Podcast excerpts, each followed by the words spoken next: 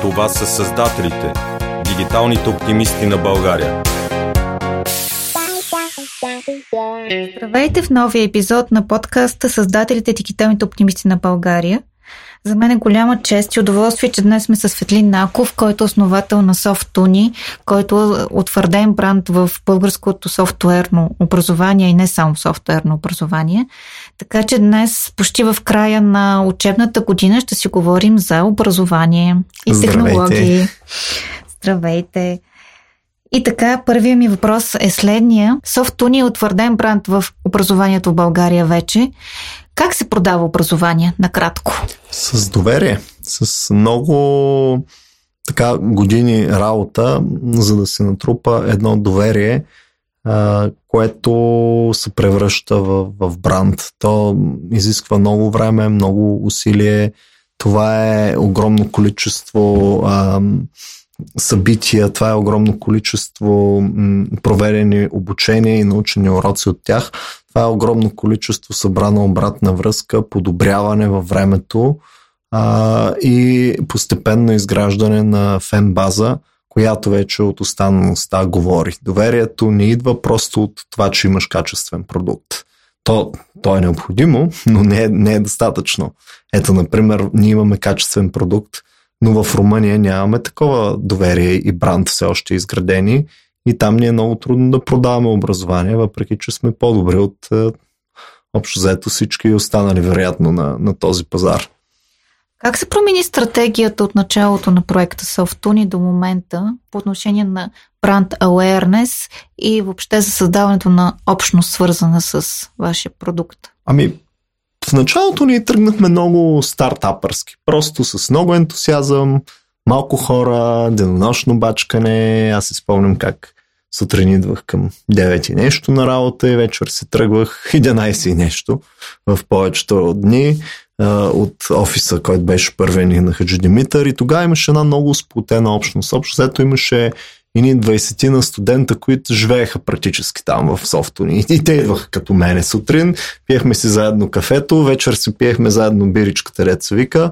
И беше много такава една близка общност, където всички се познавахме, просто защото бяхме малки, защото първия випуск бяха едни 150-60 човека присъствено и общо бяха доста повече, но тези хора, които бяха там, те си бяха не работеха друго в този момент и си бяха посветили един епизод от живота в това учене. Ние си правихме излизания, хорехме по хижи, по някакви събирания, по конференции, по разни такива и до ден днешен си пееме някои даже полунецензурни е, песнички, които тогава ги измислихме текстовете.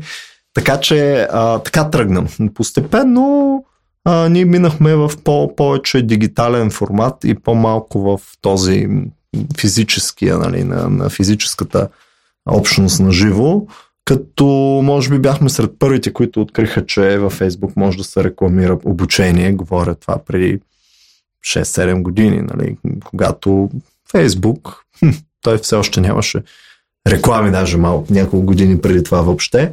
А, почнахме, аз спомням как в началото раздавах лично аз листовки в парка.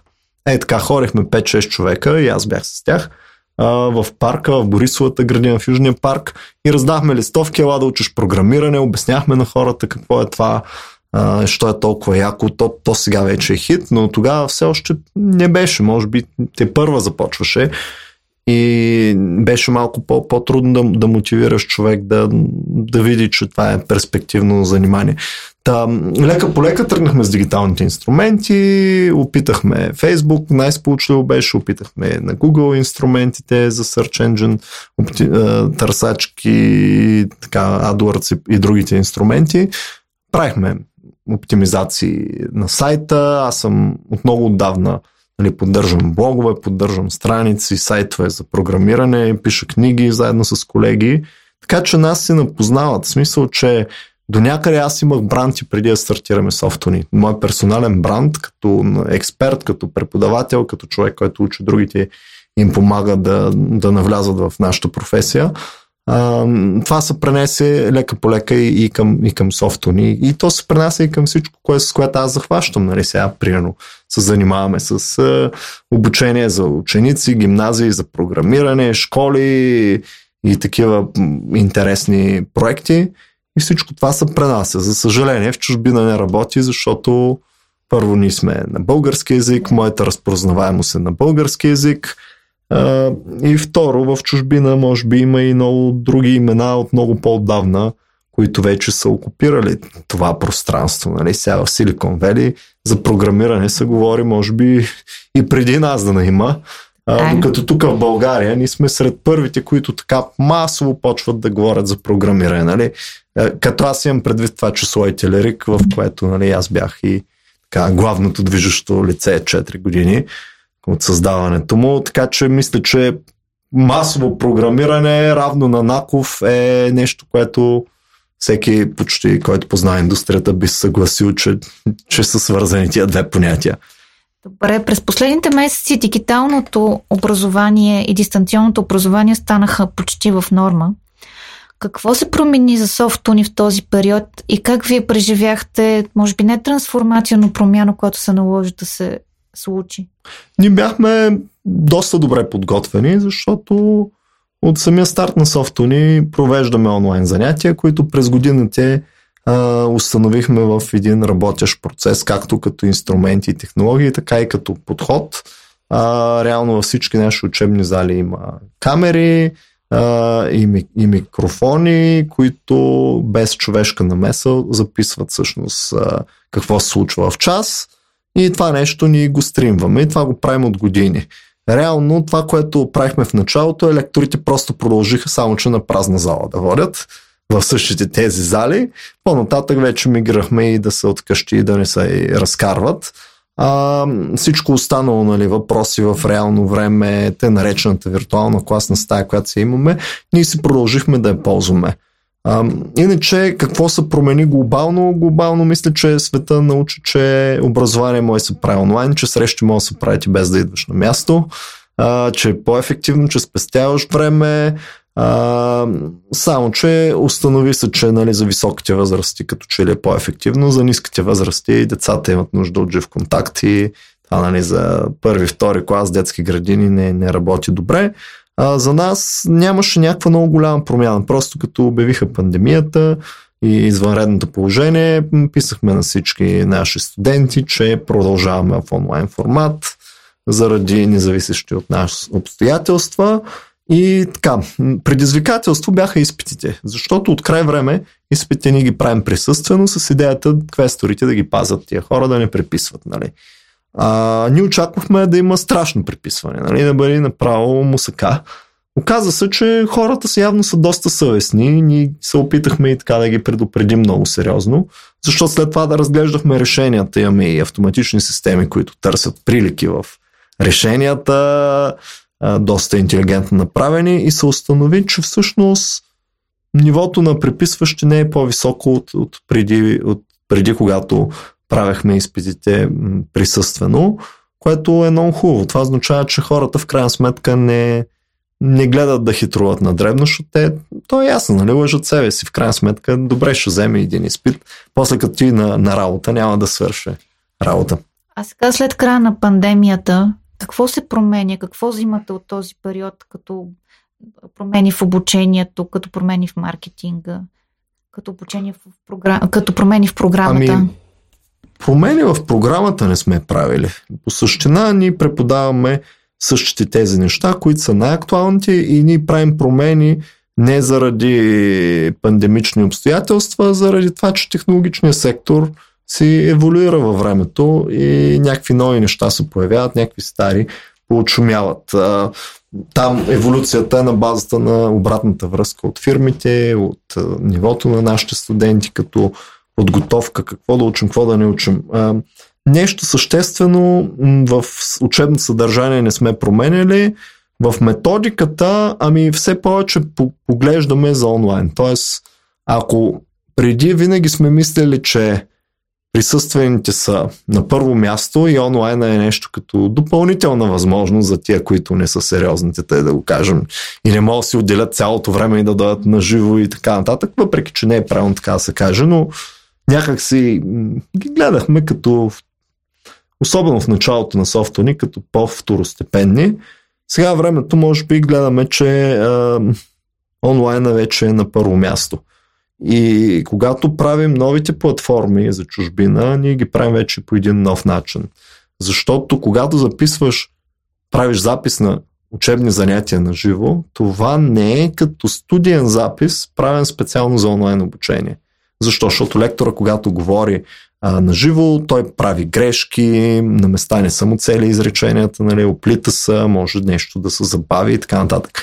Когато лектора а, подготвя предварително урока, то обикновено за един час урок той, той го прави една седмица. Нали? И тогава качеството е много по-високо на самия изказ, на самата информация и, и стават много по-кратки занятията. Тоест същия учебен материал може да го вкараме в по-малко думи, в по-малко плява, те да го кажем, защото просто защото има подготовка и са много добре редактирани. Реално ние пишем за всеки един урок онлайн, пишем те наречените скриптове. Представете си книга или статия за всеки един слайд, а, които след това лектора по тях а, говори а, и след това ги превеждаме, ние ги пишем оригинал на английски язик, след това ги превеждаме вече на други езици, оттам нататък правим voice-over с артисти, т.е. изговаряне на, на друг език и така произвеждаме съдържание за целия свят с много високо качество. Това означава ли, че да ги наречем онлайн уроците са по-качествения продукт от урока или занятието, ами, проведено в, реал, в реална обектна среда? Имат си плюсове и минуси. Като съдържание, ако гледаш видео, да, тези, които са правени за онлайн, са по-качествени. Ако говорим за цялостното изживяване, нали, това да отидеш в клас, да имаш колеги, да си говориш с тях, да решавате заедно задачите, като закъсаш някой на момента, да дойде да ти хвани клавиатурата и ти помогне. Нали, това е нещо, което в онлайна не се получава по този начин. В онлайна би трябвало да вземеш скриншот на екрана, примерно, да го плокнеш, да кажеш, аз кажете ми какво бъркам, след някакво време някой ще го види от асистентите или от преподавателски екип, ще ти отговори. А, нали? Така че м- има плюсове и минуси. Онлайна е, е добър за тези, които могат да имат самодисциплина вкъщи, защото има хора, които имат проблем с това нещо. Нали, просто отиват е, денем да гледат филм, да се къпят, да правят нещо и когато не са си в офиса, просто не са продуктивни. И за хора, които имат спокойствието. Защото ако имаш две ревящи деца, не знам как точно ще учиш онлайн, ще трябва да ги изчакаш да заспят и да ти изкапят очите. Това сме го виждали много пъти. Така че присъственото има плюса. За мен е най-големия плюс е живия досек до преподаватели и, и колеги. Това е в присъственото. Минус е пък, че бъхтиш път, особено в София с големите разстояния. Аз сега къде ще паркирам или...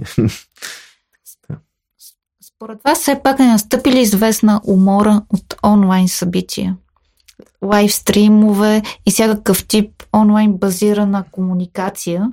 И това повлиява ли на продажбите, на маркетинга на вашата услуга, примерно? Ами, умора настъпи, защото те реално всички, почти всички присъствени събития се трансформираха в онлайн.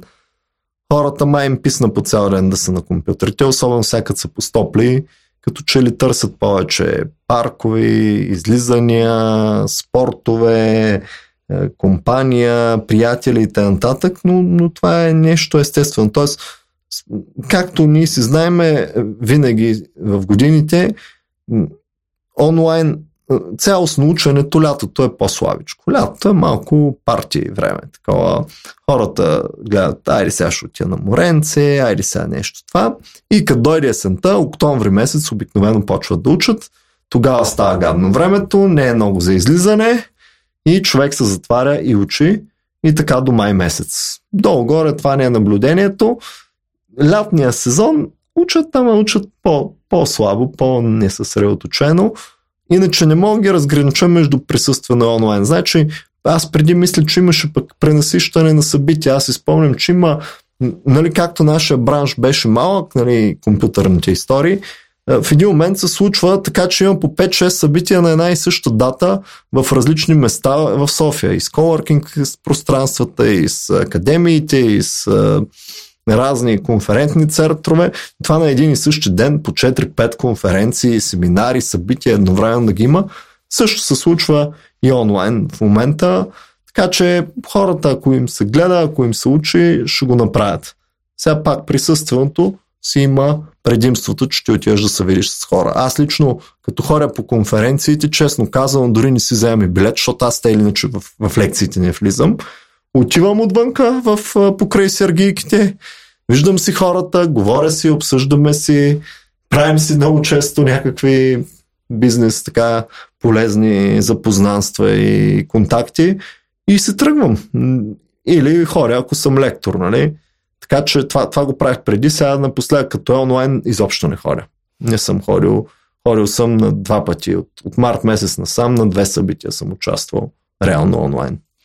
Добре, следващата ми тема е следната. Как бизнесът и вашата платформа, която е обучителна, срещате интересите си? В каква степен препокривате и колко често успявате да скъсите напълно или пренепрежимо малко а, границата между техните изисквания и възможностите и човешки на вашите курсисти и вашите на преподаватели да отговарят, да се съберете в една, ами, в една синергия. Стараем се да учим това, което най-много фирми ги интересува. О, как така казано, най- най- най-просто казано. Как го разбираме? Единия канал е с обявите за работа. Ние го правим всяка година есента събираме всичките, да кажем, хиляда, последните хиляда а, обяви за работа, анализираме ключовите думички и виждаме какво се търси. Така, например, миналата година сменихме PHP с Python, защото Python изпревари PHP. Говоря тук локално в българския пазар, не е световния, защото там някой път има различия.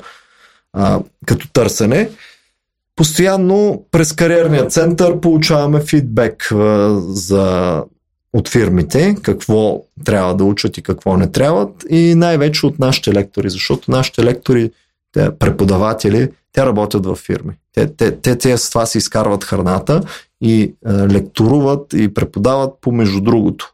Ние на всеки един лектор назначаваме един или двама асистенти, които всъщност вършат оперативната работа от сорта на подготовка на учебно съдържание, слайдове, домашни, проверки на домашни, подготовка на изпити, изпитни задачи, проверка на изпити и така нататък. И всъщност лектора е, е там, за да прави две неща. Едното е да а, каже това е остаря, ще го сменим, това вече трябва да го добавим, т.е. ревизия на учебния план, учебната програма и съдържанието във всяка една учебна тема. И второто е да си извори самото самото учебно занятие, където се споделя реално учебния опит и демонстрира на живо как се правят нещата. Така че вярвам, че сме доста в час, най-вече заради това, че лекторите ни са ни добре известни имена с много години опит, които целодневно преподават заради връзката с а, през кариерния център, т.е. ние пращаме ни хора на интервю, те ни ги връщат и то се натрупва. Ако всички ги връщат и казват, примерно, той, те не знаят бази данни, значи Примерно трябва да обърнем повече внимание, да кажем, на база данни. Нали, по такъв начин, но това е по-рядко. След това, което виждаме е, че фирмите имат общи изисквания и различия. Нали? Общите изисквания ние това учим. Защото ако трябва да учим и специфичните неща, нали, някакви зачукани технологии, а, ние трябва да, да, при нас да не е 2 години, а да е 5 години. Искаме се да е 5 години да ги науча на всичко, но няма кой да го плати, няма кой да го издържи, няма неосъществимо е това нещо. Нали, а, затова ни, ни търсим най-бързия път до, до първа работа. Тъжно ми е да го кажа, не ми се иска да е така, но това е което студента а, търси. Студента не идва при нас да учи, идва при нас да почне работа. Ако ние му предложим да почне работа без да е научил, с голям кеф, ще спре да учи при нас и те и го правят. В момента, в който почнат работа, някои довършват, някои не, но общо взето ни има интересно вече ученето. Добре, каква е конкуренцията в образователния сектор по отношение на IT технологиите? А, доколко сте конкуренти, доколко имате, има елемент на сътрудничество, партньорство за развиване на тази сфера и примерно дори за да национален бранд? Какви са, ако може така да кажем, отношенията в кухнята? Ми, пазара е голям, играчите са много, но така по-значимите играчи са малко. Има много такива, аз ги наричам квартални академики, които са от сорта на един апартамент с 10 компютъра и някой а, доскоро джуниор програмист или така, няма значение, по някой път или много, и много опитен, а, сяда и преподава каквото знае. А, това а, общо заето работи, така с точно такова е положението и в Румъния, там просто липсват големите играчи. А, и това е част от целия микс, защото някои хора учат онлайн и ползват големите платформи, като Pluralsight, да кажем, като LinkedIn, Learning, Udemy и така нататък. Някои учат така присъствено от курсове, някои учат смесено, някои се самообучават на метода проба грешка, както аз съм се аз не съм имал избор, защото другите варианти ги нямаше тогава. Та, какво е отношението между нас? Ами, общо взето, няма някакви, как да кажат, няма някаква такава върла конкуренция, а, как да го нарека, както съм чувал в някои индустрии, че има мръсни номера, как един е откраднал клиентите на другия, нали, едва ли не отиваш в офиса на другия и раздаваш листовки, ела тук ще дам отстъпка. Тези номера общо взето при нас ги няма. А, всеки си действа за себе си. Малките академии твърдят, което до някъде е вярно, че там има индивидуално внимание, заради това, че лектора е с 5 ученика, нали, и повече време е моделя, което вероятно е вярно. А ние твърдим, че имаме доказан процес и методология и топ преподаватели. А, въпреки това, нали, имаме ниска цена и голяма аудитория наведнъж. Тоест, ни учим в големи групи, това си е вкоренено в нашия модел. И, и той си е успешен за, за нашия случай. Който търси нещо, обучение, стил частни уроци, нали, те отиват в по-малките академии. По-малките академии имат и по-голяма роля и регионално. Да кажем, една академия в Русе може би ще бъде предпочетена от местните русенци, които искат нали, наживо някой да им обяснява на ушенци как се правят нещата. И защото наистина, ако искаш да учиш онлайн, винаги можеш да го направиш – но това, което сме забелязали е, че старта е много труден. Човек, когато започне с нещо ново, винаги търси да учи от човек. Когато понапредне, вече той знае къде да чете, знае къде да търси. Той, той се внедрява в онлайн общностите и му е по-лесно. Независимо какво почваш да учиш. Ако щеш сега тръгваш да учиш градинарство и как се гледат домати, много по-добре е да дойде някой да ти покаже така се прави, така се прави, така се прави. И после вече, като ги фани някаква си черна мана, ти, ти си вече във форумите и знаеш да ти кажат с какво да пръскаш. Примерно. Нали, ето един пример малко по-разбираем за широката общественост. Така че вярвам, че нямаме някаква голяма конкуренция. Това, което виждаме е конкуренция в онлайн маркетинга. Нали?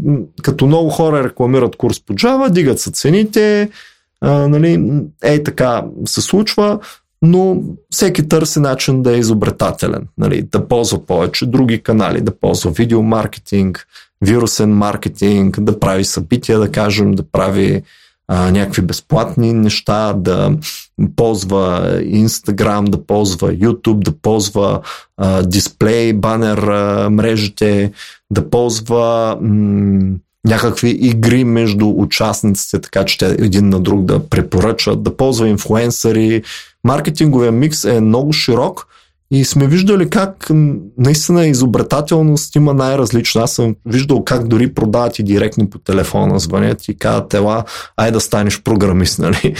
И това сме го виждали, така че а, място има според мен за всички. За съжаление, не всички са на достатъчно добро ниво, но това е във всяка индустрия така, нали? Ако сега искаш да, си, да ти направят вебсайт, могат да ти направят вебсайти за 300 ля, могат и за 30 хиляди да ти направят. Цената не винаги съответства на това, което ще получиш нали, като диапазон. Така че, като всеки един пазар, голяма индустрията има много търсене, има предлагане.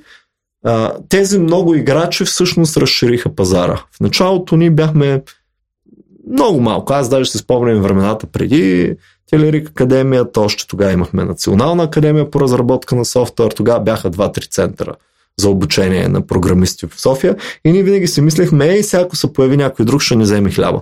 Всъщност не стана така, като се появи някой друг, той създаде още пазар и всъщност пораства тая екосистема, защото всеки си има някакъв много негов кръг там на влияние на доверие и така нататък и той си изтисква хората, които имат интерес от неговия кръг. Да кажем, Русенската академия ще си привлече предимно русенците от региона. А, някои от тях може да не са доволни да дадат при нас или да, или да са доволни пак да дадат при нас, защото ние имаме по-голямо портфолио от предлагани обучения. А, някой път се случва от нас някой да отиде в друга академика, защото иска да пробва нещо различно или, или вярва, че там едва ли не някой ще му държи мишката, ръката с мишката, нали? което обикновено не се случва и така. Така че има, има движение, а, опитват се да, да не са директни конкуренти повечето, Тоест, едните казват, ние сме супер интензивни, ще учим тук по цял ден, софтуни са супер масови, тия пък са супер е, удобни за това. Всеки гледа да се специализира и фокусира някъде, за да се различи от останалите, което пак е нормално пазарно поведение. Нали? Ако продаваш козметика, ми всички продават козметика, ти ще, ще гледаш някъде да се сегментираш в по-интересен и уникален е, сектор. Следващия ми въпрос е следния не само софтуни, повечето големи играчи на, на пазара на по IT обучение сте обект както на положителни, на много и на отрицателни реакции, на критики. Да. Има общности всякакви, нормално е, вероятно, както е нормално за всеки един сектор. Как се справяте с, а, с този тип реакции и как управлявате комуникацията с онлайн общността си? Първо, откъде проистичат тия реакции? Тия реакции проистичат най-вече от това, че вече Куцукьора Осакато тръгна да става програмист. Нали? В смисъл, понеже стана модерно, понеже стана хит и така нататък, понеже стана много достъпно заради нас, заради другите академии. А, и много хора се насочиха на там, но голяма част от тия хора просто не са за там. Тоест, те нямат тези качества. Нито а, това логическо мислене, което се изгражда с години, нали, нито, как да кажа, този фокус и истински автентичен стремеж и любопитство по технологиите. И, и тези хора влизат, учат, а, обикновено не влагат достатъчно старание или просто не се справят и след това тръгват по интервютата за работа. Те, разбира се, не завършват, или ако завършват, са някакви тройкаджи, такива, рето на ръба. И това са хора, които на никой не, не бихме ги препоръчали, защото те просто или не са за това там, или просто още много, много трябва да учат, за да станат за там, за, за нашата индустрия. Тези хора обаче ходят на много интервюта. Вижте, един читав човек, който е добър, отива на едно интервю, блесва, взимат го и драмата се приключва и си работи. Един, който е калпав, обаче отива на 30 интервюта. Нали виждате, едно към 30. Тоест, е, за, за калпавите примери, които проистичат от тези академии, не само от нашите, от всичките играчи, ние ще научим много повече и по форумите много повече ще се дискутира, отколкото за добрите. Защото добрите просто почват работа и никой не ги закача повече или там вече е друга играта. А, оттам проистичат тези неща. Ние как се справяме? Ами, стараеме се винаги да, да, да даваме позитивното. Първо, ние слушаме обратната връзка, ако е смислена. Тоест, ако тия кажат, е, тук в софто ни, примерно, преподават студенти, което беше при старта, просто защото нямаше кой, нали, най-добрите от студентите ние ги вземахме за асистенти. Сега вече избягваме това нещо, защото просто а, не, защото не са по-добри. Нашите студенти са по-добри от преподавателите, от повечето преподаватели. Не заради друга, защото прекарват цялото си време върху това, а преподавател го прави помежду другото. Нали? Не за това. Просто а, клиента, учащия, иска да му преподават авторитети, което е абсолютно разбираемо. Нали? А, иначе резултата, ние сме го виждали, нали? човек, който няма и година опит, често пъти преподава по-добре от някой, който има повече. Сега ние, ние пък търсим а, нали, точно тези звезди, които хем преподават добре, хем пък имат много опит. И е много трудно. Ние имаме цял отдел, който се занимава с издирването на, на тези хора. Ние, ние сме направили нещо като мини, а, как да кажа, headhunting агенция вътре в софтуни, която занимава на ежедневна база да изнамира нови лектори, защото комбинацията от силни, мотивиращи лекторски умения, ораторски умения, вдъхновение, желание и, и достатъчно добър опит и познаване на техническата материя е доста рядка комбинация всъщност.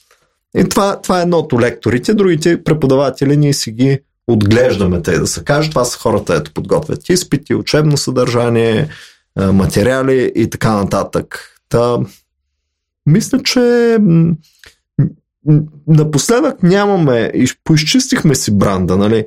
Случва се, бидейки голям, а, нали, отговорността е много голяма. Случва се да стане някаква издънка. Примерно, един лектор, който беше в, а, в Шумен ли беше, къде беше, в Добрич ли беше, даже вече съм, толкова отдавна е било, че вече съм забрал къде е, а, беше казал една грандиозна глупост и, и това беше записано на видео.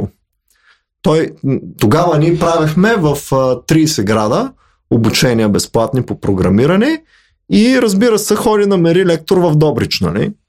И в още 30 града, освен Добрич, примерно, в Павликени. Намираш който има и лектора беше казал грандиозна глупост. Те го бяха нали, записали, защото се записва.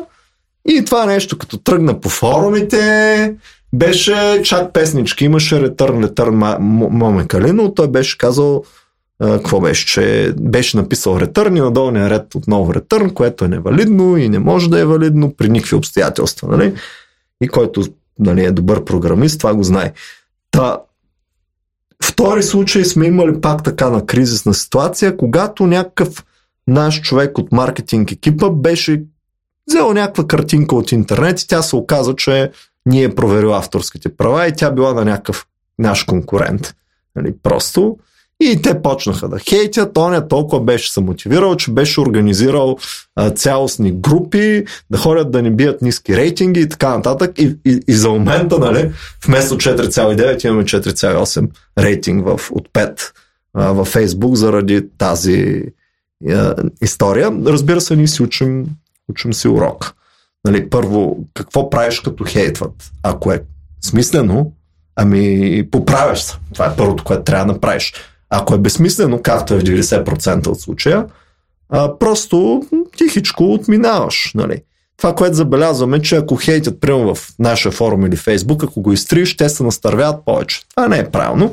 Това са стандартните нали, неща. То няма значение дали хейтят за някой хотел, който се е наводнил или за там или за наше, на, на нашето нещо.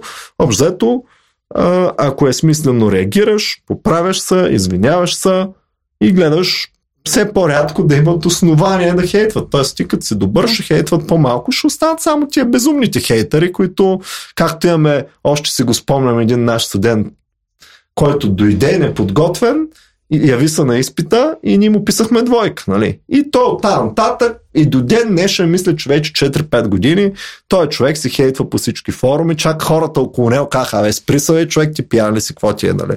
А, така че такива неща ще има, но, но, но за там ми е чиста съвест, защото той не беше прав. Нали? А, по нашите правила, ако не се явиш на изпит, нямаш оценка, ако се явиш и не го вземеш, имаш двойка. Добре. Софтуни организира много безплатни събития. Има висока социална отговорност, с, включва се в различни инициативи. Доколко това е важно за вашия бранд? Ми важно е. Винаги е било въпрос на, на баланс и винаги съм се мечтаял за момента, в който ние ще успеем да изградим стабилно международния бизнес, за да направим повечето неща в България безплатни, защото на мен си ми е за това нещо. А, трябва да има баланс между безплатното и, и платеното, защото едното те храни и без него не можеш, а другото всъщност ти разширява общността, фен базата и ти изгражда един позитивен имидж. Аз съм го играл и в из, изцяло безплатния сценарий и мисля, че там нещата са хубави, но, но на безплатното влизат много хора, които просто кликат, защото е безплатно. Нали. Там към вършена е много нисък. Аз си спомням е, един случай, бях пуснал курс в Udemy, който има 15 000 уж сабскрайбери, дето уж го гледали и им пращам имейл персонален, нали, а, който иска ще му дам безплатната книга на английски язик от Амазон, ще му дам ваучер. Та от тези хора един отговори. Нали, Тоест, нивото на ангажираност е, е промили, не е проценти. Някакви хилядни. А, така че трябва да има А, аз съм фен на достъпното образование. Тоест нещо, което не е задължително да е безплатно, може би трябва да е безплатно само за топ отличниците, а, или някакви хора, които наистина показват страшен хъс и наистина се заслужава а, да им го дадеш. А достъпно такова, че никой да не може да, да, не, го, да не си го купи по финансови причини. И в момента мисля, че сме го постигнали за основните курсови програми, където то струва колкото цигарите хората дават за цигари за един месец, стотина лева на месец. Как върви вашата експансия в чужбина? В Румъния? Как се развиват нещата? Ами бавно и, и трудно. А, бавно, защото ние построяваме отново. Тоест, ние не вземаме продукта и копипейст от татъка, а ние правим нов продукт. Новия продукт състои в изцяло нова интерактивна платформа, за която имаме десетина програмиста, която вече втора година пишат. Сериозна е, представете си, платформа от ранга на Udemy от А до Я, с а, виртуални класни стаи, видеостриминги, плащания, уроци, пишеш код на живо вътре в платформата, задачите са на живо вътре в самата платформа, вебинари, курсови модули, тракове, обратна връзка и така нататък. Това е едното. Второто е ние, ние правим съдържание от нулата, за което аз споменах в началото, че ние в студио с зелен фон снимаме лектора, снимаме, правим скриптове за всяко едно, за всяка една учебна тема, внимателно преглеждаме съдържанието, записваме го, след това го превеждаме на различни езици и това е бавно. Най- най-големи трудности, честно казано, срещаме в маркетинга, а не в продукта. Защото продукта, когато стартирахме софтуни в България, той не беше перфектен. Той беше, започваше и ти първа се изграждаше и екипа, лекторския и учебното съдържание не беше много изпипано, но продукта в момента ни е на прилично ниво, не е перфектно, но нямаме никакъв бранд и честно казано експериментираме различни неща. Пробваме сега безплатни курсове, пък платени курсове, кое ще, е по кое ще конвертира по-добре. Например, това, което забелязахме е, че за безплатни курсове лесно събираме много хилядни записвания, но процента на ангажираност е 10 пъти по-нисък от България. Тоест, ако в България привлечем 100 човека за основи на програмирането, от тях може да очакваме едни 20 да завършат успешно, да се явят на изпит, да го вземат и т.н. За Румъния това число е 2. Много странно. За Мал- Малайзия и Индонезия това число е вече още по-малко. А, странно е и, и ниско е, защото м- ти не си разпознаваем бранд. Не вярваме, че това е основната, основната причина. Тоест, хората не вярват достатъчно силно, а, че тръгвайки по този път, те ще си решат а, въпроса с а, професията и работата, както е в България. В България знаят, отивам в софтуни, ако си скъсам задника, ще го направя. Що? Защото познавам 20 души, които вече го направиха точно е това същото, с което аз съм се захванал. Едва ли има някой млад човек, който учи при нас и който да няма друг познат, който някъде си е минал по тая пътечка и има най-вероятно позитивни отзиви. Не знам как ще се справим, но ние експериментираме, караме го като стартап, гледаме да балансираме а, разходите за този стартап проект, да го наречем, с а, това, което нахрани.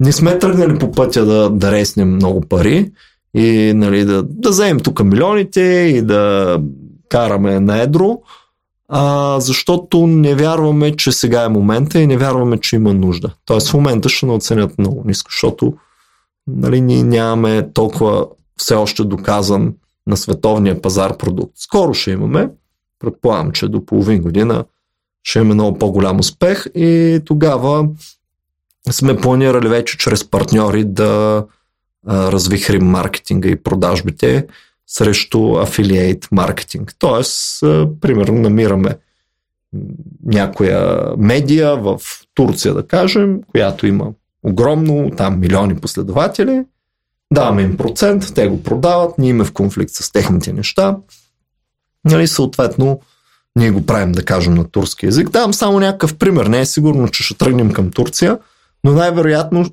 тук голямото предизвикателство е да направим продукта лесен за адаптиране на много езици. Защото ние знаеме, че с английския много трудно ще ни се получат нещата поради огромната конкурентност. Значи академийки на английски язик има стотици. От тях, от тях има поне 20, които са добри. Нали? Повече са калпа, но да кажем, че има едни 10-20%, които са добри, което не е малко. Но на румънски язик добра академия няма. Пример. На турски язик добра академия за софтуерни инженери няма. Има много академии, но такава голяма, сериозна, онлайн, добра, кадърна, направена как се трябва, няма. И, и това е на много места в, обра... в образованието. Говорихме с Дарин от Учусе, че всъщност неговият продукт е уникален. Ако, ако видим Хан Academy, да, на английски го има, но на румънски и той се насочва към Румъния, защото на румънски няма. Тоест, ние, ние виждаме голям потенциал в локалните пазари, където е много важно а, да говориш на неговия език и е доста трудно да създаваш съдържание, защото сега ние хубаво правим voiceover, обаче хората казват, ама те устните на лектора не съвпадали с това, което чувам. И се дразнят, нали? И сега, аз лесно мога махна лектора Наков или лектора Кенов я го сменя с един румънец, само че румънецът той не е завършил програмиране, какъв авторитет има, нали? И, и, и ще ги решим тези въпроси. А, това се случва с чужбина, не сме избухнали все още, очаквам избухване, а, очаквам операциите ни в чужбина до няколко години да са 100 пъти по-големи от българските. Ако много, много, много се провалим, би трябвало да пораснем 10 пъти. Много просто е, пазара е световния хиляда пъти по-голям от българския. Ако ние сме 10 пъти по-зле, което е оптима, отколко в България, защото не мой, едва ли ще сме номер едно в света, затова трябва да се борим, нали? Но... Така че да, очаквам десетки пъти да порастем и тогава нали, се надявам да успеем да направим всичко, което правим в България безплатно за... Сигурно няма го направим напълно безплатно, но ще го направим безплатно за тези, които са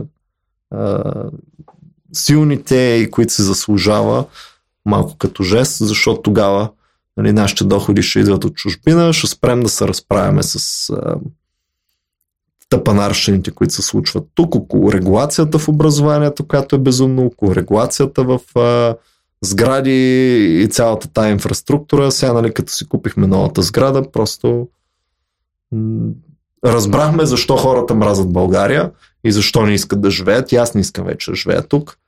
А, за щастие не се занимавам само с това, та малко така а, балансирам, защото от ноември месец до, до юни не може да вземем разрешение за строеж, нещо, което става за 3 дни в цивилизования свят. Предпоследен въпрос. Вие се занимавате с много неща. Кое от нещата, които обичате да правите, не може да правите онлайн или в дигитална среда? Разходка сред природа. Или говорим за бизнес. Не, не само за, и занимания. Ами общуването с хора. Това е общуването с хора. Онлайн по-трудничко се случва. Правим го. Е, една вечер седнахме, пиме ракия с брат ми. Беше много забавно. Наляхме си по една ракия, той там, аз в къщи, тя на здраве, на здраве, по едно време свърши бутилката, на сутринта ме боля главата. Значи дори и това може се прави онлайн. Нали, това е моя е, извод, защото в един момент забравихме, че сме онлайн, така, изчезна, загуби се това усещане. Но истината е, че когато работиш с хора, е, особено в тези не, не толкова техническите моменти, е добре да си да си присъствено. Аз вярвам, че повечето неща могат да се случат онлайн или отдалечено. И ето един прекрасен пример от вчера. Е, интересува се там от контакт с един колега и той вика, ами айде утре да се вика. видим. Вика, ами чакай малко. Имаш ли 10 минути да поговорим по телефона? Да видим дали има нужда да се видим. Винаги, като някой ми каже, ай си направим среща, нали, първото нещо, което казваме, не. Нали, сега някои хора, които имат много време, сигурно не са не казват така. Нали, аз това го знам и от преди, но сега някак си е по, м- по-лесно се възприема от другата страна онлайн да си го направим. И, и вчера какво стана? Ми говорихме 10 минути по телефона, разказахме си казуса и се видя, че няма нужда да се виждаме. Нали, че всъщност е трябвало 10 минути да поговорим, което щяхме да го направим на живо и щяхме да се добавим двамата по половин час път, нали? Или по един, ако е отиване и връщане. Така че аз съм голям фен на, на оптимизацията и вярвам, че много хора прогледнаха на тази оптимизация, че много неща не е нужно да се случват присъствено и че това оптимизира време.